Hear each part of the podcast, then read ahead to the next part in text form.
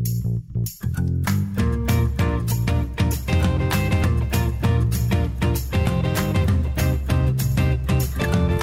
Welcome to the Mornings with Sue and Andy podcast for Wednesday, April 27th. We begin with the upcoming deadline to file your taxes for 2021. We catch up with tax professional Jeremy Clark of CH Financial for what you need to know this year. Next, we get the latest on the war in Ukraine, specifically how concerned we should be about Russia using nuclear weapons as the conflict continues in the region. We discuss with Robert Huish, Associate Professor in International Development Studies, Dalhousie University. Alberta's tourism industry is optimistic for the upcoming summer holiday season. We speak with Darren Reeder of the Tourism Industry Association of Alberta about the challenges facing the hospitality sector as demand ramps up. And finally, did you know that our city has a designated poet laureate?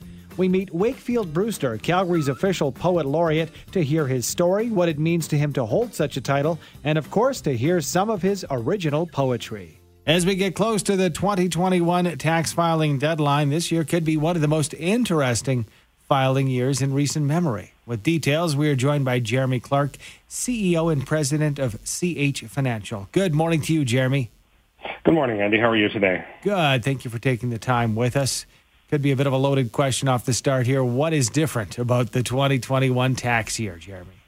I think the main difference for 2021 is that we uh, we Canadians have had a variety of, of, benefit programs, including CERB and other such programs for people that uh, their employment was affected during COVID. And also we've had a number of people as a result perhaps um, working from home, uh, having sporadic income, uh, and thus uh, they become uh, small businesses without really realizing it. So there, there's quite a bit of uh, quite a, a, few moving parts this year for sure. So Jeremy, with that working from home, does that give you a, a lot of benefits? It does. It gives you either a, a, fixed rate benefit, which is a certain amount per day, up to $500 per year, um, or you can actually uh, file a business schedule, which uh, people have been able to do for a number of years.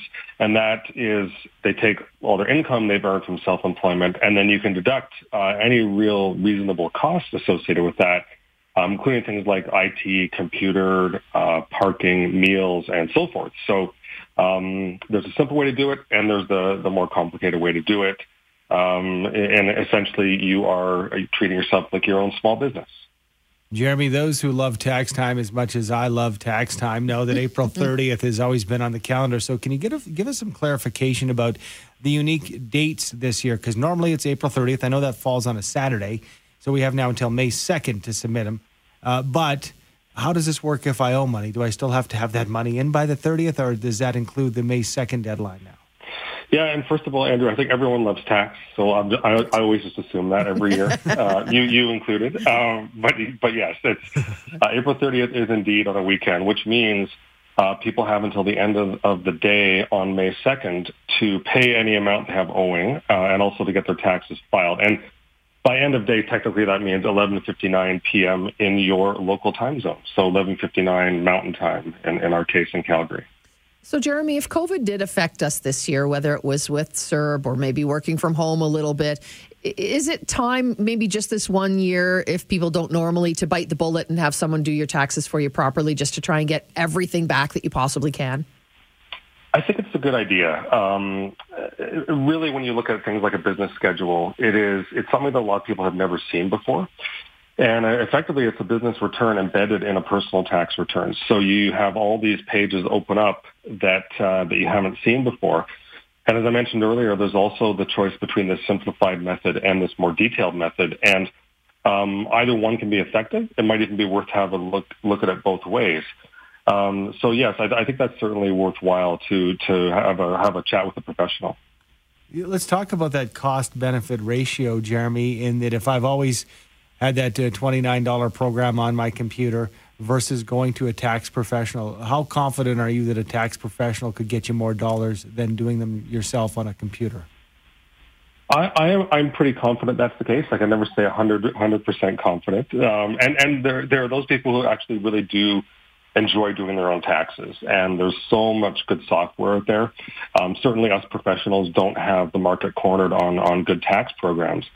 But I think what a professional gives you and what we try to do at CH is a broader perspective in terms of, you know, we see hundreds of tax returns every year and we can we can hopefully steer people in the right direction, maybe find some credits they weren't uh, they weren't aware of or, or some deductions they weren't aware of. Jeremy, you know, I've always been curious when I hear people say, Oh, I got audited. What triggers an audit? What is it that happens? Is it often people doing their own taxes or getting a professional to do it?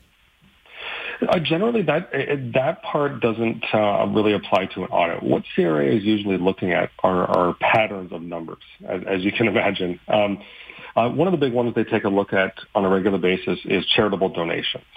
Another one is medical expenses. Uh, and if you think of the reason behind that, these are not official T slips that are being issued by these groups. And so it's not something CRA has easy access to. And it provides people with a pretty significant deduction. So generally, those two things will, will trigger what's called a level one audit. And level one is just a, really a very simple request for information. Can you prove this number? And if they're happy with your answer, it doesn't branch out beyond that. So when people talk about a, a big audit, those are quite rare, and, and it's usually based on a number of things that CRA is seeing over a period of time that just don't make sense, or you haven't answered the questions properly. We've circled the calendar for May 2nd at 11:59 to get hmm. our taxes in to, you know, avoid penalty. But the other date that came to mind was well a while back, March 1st for the RSP deadline, and I know that a lot of people last minute Larry's and Laura's say, "Oh, I, I should have thought about this."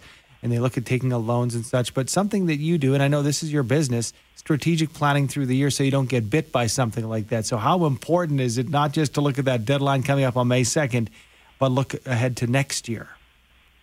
I think it's always important to look throughout the year at what are the what are the critical times coming up. You know, for example, uh, some people are in a position where they have to make quarterly installment payments, and those are pretty predictable quarterly payments that they're supposed to be making things like December 31st, where that's the deadline if you want to make charitable donations that apply to that year, or you want to sell capital losses to apply to the current year. And of course, like you said, the RSP deadline, which is generally March 1st every year. And that's really the only of the, the only one of those deadlines which you can apply retroactively. Most of the deadlines occur in the given tax year itself. So that's why the March 31 or the March 1st, sorry, is kind of a weird one. And then it, it happens the year after the tax year. Just looking at the website, uh, chfinancial.ca, tons of information, lots of good stuff on there. Uh, you know, and really, is it is it expensive? I think maybe for a lot of people, I, I would assume the majority of people have somebody kind of looking at their finances. But would you say is it expensive or is it very affordable for someone to have sort of basic financial planning if they don't have that in their world right now? I think it is a very affordable thing. Like generally, a lot of good tax professionals um, are, are going to charge you a few hundred dollars, not a few thousand dollars, to have a look at your taxes. So it's the kind of thing that the cost generally is not going to get away from you on it. And again, as I said earlier, having that perspective, which which any professional can can bring to their area of expertise, I think is a really important thing. Um, and a you know sense of calmness, and also we we also handle any kind of information requests. So I talked about that level one audit earlier. Um, generally, most clients aren't even aware that they've been asked these questions because the questions come to us as a professional and we answer them. So most people aren't even aware this is happening, and hence there's really no stress for them to say, "Oh my goodness, CRA, uh, they're asking all these questions. What's going on?" Um, we, we take that pressure right off of them. Jeremy, thanks again. A very timely topic. Thanks for your time this morning. We appreciate it. You're welcome. Thank you. Thank you. That is Jeremy Clark, CEO and president of CH Financial. Find out what he does online at chfinancial.ca. Also, I want to mention this, uh, you know, Sue, before we uh, toss the break here. Uh, what do you do? Yeah. Do you file them yourselves? Do you use the home software, or do you, you know, get a pen and paper and do it the old-fashioned way? Used to do it the old-fashioned way. Now I have someone, an accountant, who does someone. it, and it doesn't. Again, it does not cost a lot. It doesn't have to if you've got a pretty simple filings you know if you if you mm-hmm. don't have a mm-hmm. lot if you're not a biz uh, you know a small business owner for example just an everyday person it doesn't cost you a lot and no. it's far more relaxing to have somebody else do it i'm not a numbers person i don't like it and they are way smarter than i am so Be why smart. not let somebody do it is the conflict in Ukraine escalating, and could we be on the verge of another global conflict? With Insight, we are joined by Robert Huish, Associate Professor in International Development Studies, Dalhousie University. Good morning to you, Robert. Good morning, folks. Great to great to have a chat with you. Thank you for, for joining us. Uh, can you tell us what we know about the recent meeting between President Putin and UN Secretary General Antonio Guterres? Well, yeah, that that meeting was uh, was jolted uh, at, at, very best. If anything, we see a, a, meeting that, that took place where Russia is very clearly not in a position of making friends around the world. Uh, it, the, the the concern from the United Nations is that the rhetoric coming out of Russia is not one about trying to defend itself or trying to put an end to this conflict. If anything, uh, Mr. Putin continues to escalate and escalate this rhetoric further and further uh, to a point where other nations may be, may be at risk of, of this sort of aggression. And it was really a, a, a scolding uh, in one direction and not much of a, uh, a time for Russia to, to present its case effectively to the international community. You know, and as you say, Professor, others suffering as well. We know this morning that uh, Russia's state run energy company cutting off natural gas supplies to Poland and Bulgaria. So, really taking aim at other European countries that are supporting Ukraine in this war. Exactly, and and Poland uh, and, and, Bulgaria are, are part of, of, NATO. They're they're in that club, and the other country that uh, still depends heavily on Russian gas, of course, is Germany, and that's where we've seen uh, this this sort of underlying tension build up to this this conflict. Is that it has been a, a test between what the West is is saying in terms of decrying Russia, but also realizing that there are parts of Europe that are very deeply dependent upon Russian gas supply. So now there's some quick scrambling to say uh, if Russia were to turn the taps off completely to Europe, uh, it would really devastate uh, the energy and, and, and crisis in, in Germany. Uh, would there be alternatives that could back it up? And if that's the case, then that link would be severed, and uh, this this sort of you know face off between the West and Russia could continue. The the one thing that I, I'm concerned more and more is that we we're seeing these sort of escalating actions come in step by step by both Russia and by the West, by, by NATO-led countries. And it's not something that has any indication of cooling down. Um, I, I, don't know if you remember the, the old uh, uh, Stanley Kubrick movie, the uh, Doctor Strangelove from the 1960s. Uh, in, in, that movie, it was all about, you know, leading towards nuclear war.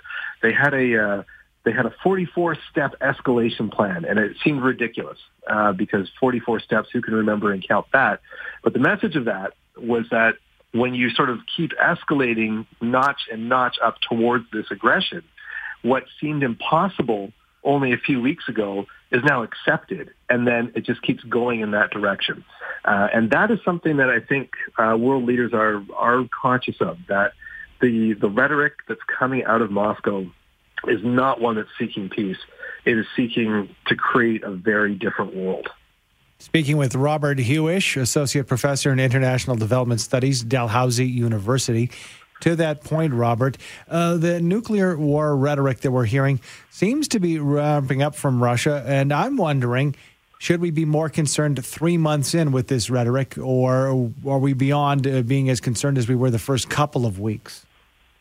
Yeah, I, I believe that when this this war broke out, uh, it took a lot of advisors and a lot of governments by surprise to, to even think that you would have this sort of cross-border war break out. We, we just we haven't seen anything like that since World War II, really.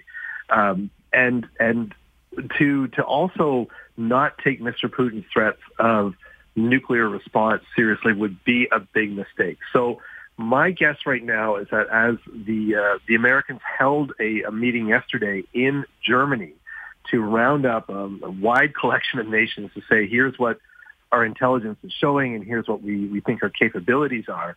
Uh, the the threat of, of a nuclear attack is is there. I mean, it's not unthinkable anymore, and this is uh, this is something that we are we're, we're going to have to be prepared for because there's there's been no way of keeping Mr. Putin really in check until now. So his his behavior continues to be more erratic, more aggressive. We've seen that uh, evidence of war crimes coming out of Ukraine, and the question is: Is there a limit to this guy? Uh, will he stop and become rational? Usually, leaders like this who are are bent on pursuing uh, this sort of conflict do not stop. They keep going, especially when they know that they're they're morally unjust and that they started this under very miscalculated circumstances. And Professor, we keep hearing the term World War III being bantied about. So, do you think we are on the doorstep of that, or can you consider this what's happening now? It's you know it's certainly a, a very delicate moment, and I I couldn't predict accurately what we what we could expect to see the world politic look like by the summer.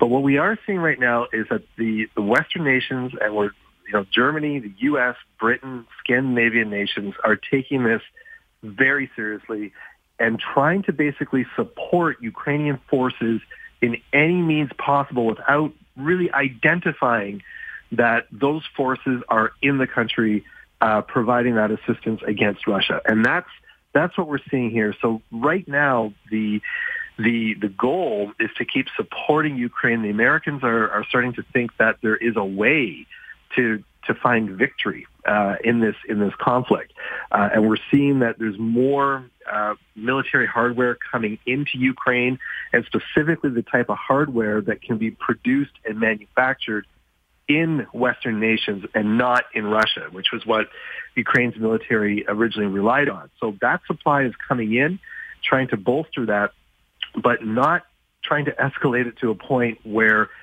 war breaks out on another border. So say with Poland or Finland uh, or, or, or Estonia or Belarus, anywhere in there where there's, a, there's an expansion of this conflict.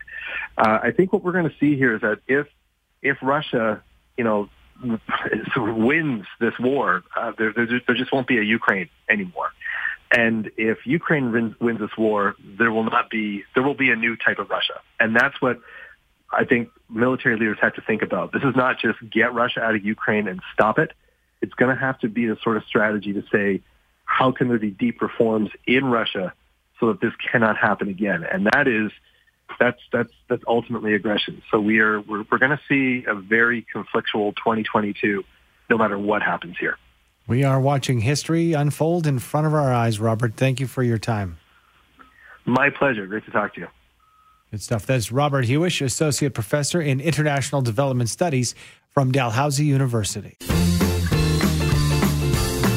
It's been a long couple of years. So, is Alberta's tourism industry ready for a busy tourism summer season?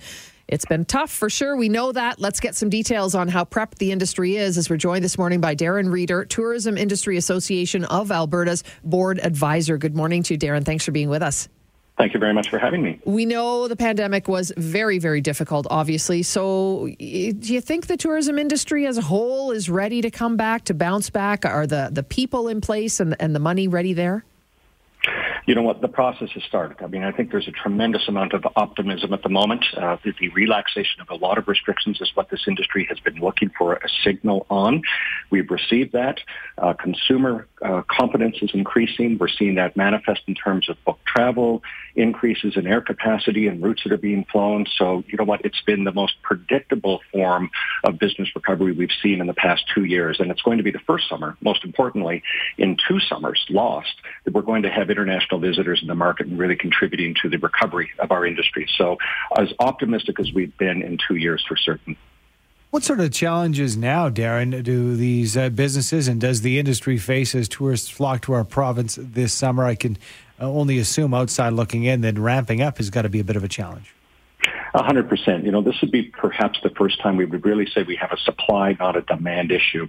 When we look at past economic uh, events, so global financial crisis, SARS, 9/11, uh, the industry rebounded relatively quickly. But this is the first time we're struggling substantially on the supply side. So labor that has left the market, that is not necessarily coming back.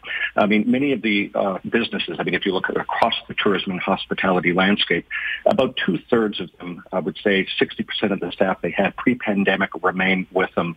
But sectors like food and beverage, uh, certainly because they were subject to a lot more of the impacts of these rolling restriction changes, lost a lot more than that.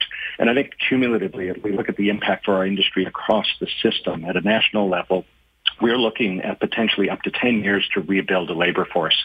This really speaks to a number of issues. There's systemic labor challenges we have because we've not, as an industry, done a good job of creating a culture around the reasons you would get into this industry and make a lifelong career about it.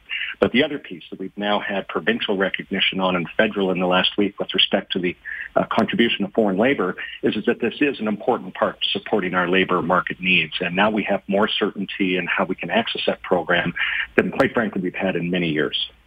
Can we look at debt and, and see, you know, what businesses are having to do in that sense? Are they being forced to increase debt in order to retain or get new staff? Maybe stock shortages, particularly, and the, the just the rising prices that we're all experiencing. Yeah, you know, there's two issues there. There's, there's debt and, of course, supply chain. So on the debt side, we've certainly seen an exponential increase in debt taken on by tourism and hospitality businesses. Surveys have been done across the SME sector, but within the SME sector, tourism and hospitality, food and beverage specifically, has probably been the one that has taken on the greatest debt. I think CFIB had done a study some months ago that indicated it was about 150,000. That's perhaps not the exact math uh, of average debt that small businesses have piled on since COVID had started. But we know with the food and beverage sector, it's over double that amount. And in fact, part of what we learned through a recent survey we did was 34% of businesses increased their COVID-related debt in 2021 over 2020 by at least an additional 50%. So the issue for recovery here is really that it could take one to three years to pile out from under that COVID debt. Now, the other issue you mentioned, which is equally important, is uh, managing the impacts of supply chain brokenness. Um, we're very concerned about, you know, the rising costs of inputs, certainly in food and beverage areas, uh, with proteins, uh, supply chain disruptions. These things all matter greatly, and quite frankly, they crowd out the ability for a lot of businesses to be able to invest in important areas of their business, like infrastructure and hiring back labor or investing more in their labor force. Darren, thanks for the discussion this morning. We appreciate your time. Thank you so much. That's Darren Reeder, Tourism Industry Association of Alberta's board advisor. Well, did you know that Calgary has a poet laureate? And what goes into this role? With details, we are joined by Calgary's newest poet laureate, Wakefield Brewster. Good morning to you, Wakefield. Good morning, good people. Thank you for having me. How are you doing? Good. We appreciate you spending some time with us bright and early in the morning here. And, and uh, you know, as far as the, the title, Poet Laureate, what does that mean to you, and, and how did you make it to this role? To this role primarily, I believe, because I am such a present poet. I'm very public. I make over a hundred appearances a year, every year for the last 22 years. And when you put poetry out there for the people the way that I do, I believe it garnishes a lot of interest, a lot of momentum, a lot of favoritism for people who are advocates for literacy and finally landed me in the position of Calgary's sixth poet laureate. And Wakefield, what kind of poems do you write? What do you focus on? Do you have sort of a, a target that, that you're at usually when you write or it speak? It would seem that um, I have. Uh, it, it looks like I've been called a social poet. People have called me a slam poet, a performance poet, all kinds of poets, sometimes good poet. But it would seem that it is social poet that is beginning to be the tag with my name because I write about the goings on of everyday life around me. I don't write out my rainbows and unicorns and I don't write from places that I don't relate to. I believe I'm an average person in this world. So I write about the average living in this world and I try to see outside my world as much as possible. My attempt is to listen to the world effectively enough to earn the moments to speak back to it. Okay, you mentioned that you make a lot of stops throughout a year, you know, uh, demonstrating your craft. I'm wondering how that's going to change and what your responsibilities will be over the next little while. To make some appearances on behalf of the city and have poetry performed, uh, written original pieces for certain events that will happen throughout the year things like Canada Day, big public events, and with the other duties that will entail being present, pushing poetry, making it making it something that is for everyone. I've always use the phrase poetry's for the people. I'm going to have a lot of access and I'll be able to put poetry in places people don't expect it. It is for everyone and I would like the opportunity to simply prove that. Wakefield, I hope we're not putting you on the spot with this, but as Calgary's new poet laureate, could you share one of your works with us? Typically, my works take about three to five minutes. Could you give us a, a, a, little segment of one then? We'd just actually, love to get a taste of I actually have a really short one that I wrote for, for the inaugural, um, for, for being sworn in as the Poet Laureate. Perfect. So this one's only about a minute long. Perfect. And it is titled Let Words Lead. Indulge the age of information, sharing sage and story. Nary though through prim and proper pompous oratory. With healing hearts and soothing souls, plus empathy empathetic minds, securing starts to garnish goals for futuristic finds. Let's educate and elevate investing true intentions remembering to credit all with honorable mentions. Amidst our broken systems to most hallowed institutions, we shall learn to value all of such linguistic contributions. As ways of East and West in health and wellness made their unity, we champion healing through the arts in curing our community. The world of words is wondrous in deliberate display, for preceding every action language manifests the way. The narratives of negatives now need to be negated. Revival of resilience on request and reinstated. By recitation and reflection, let each voice be heard with the power that is poetry and the art of spoken word. Absolutely fantastic. Thank you nice. so much, Wakefield. We appreciate your time and uh, best of luck in your new role. We appreciate it. Thank you so very much. Thank you. Have an amazing day. You Thank too. you. Wakefield Brewster, Calgary's new poet laureate. Thanks for downloading and listening to the podcast. Don't forget to subscribe, rate, and review for free at Apple Podcast, Google Play, or wherever you find your podcasts. And tune in to Mornings with Sue and Andy from 5:30 to 9 every weekday morning on 770 CHQR.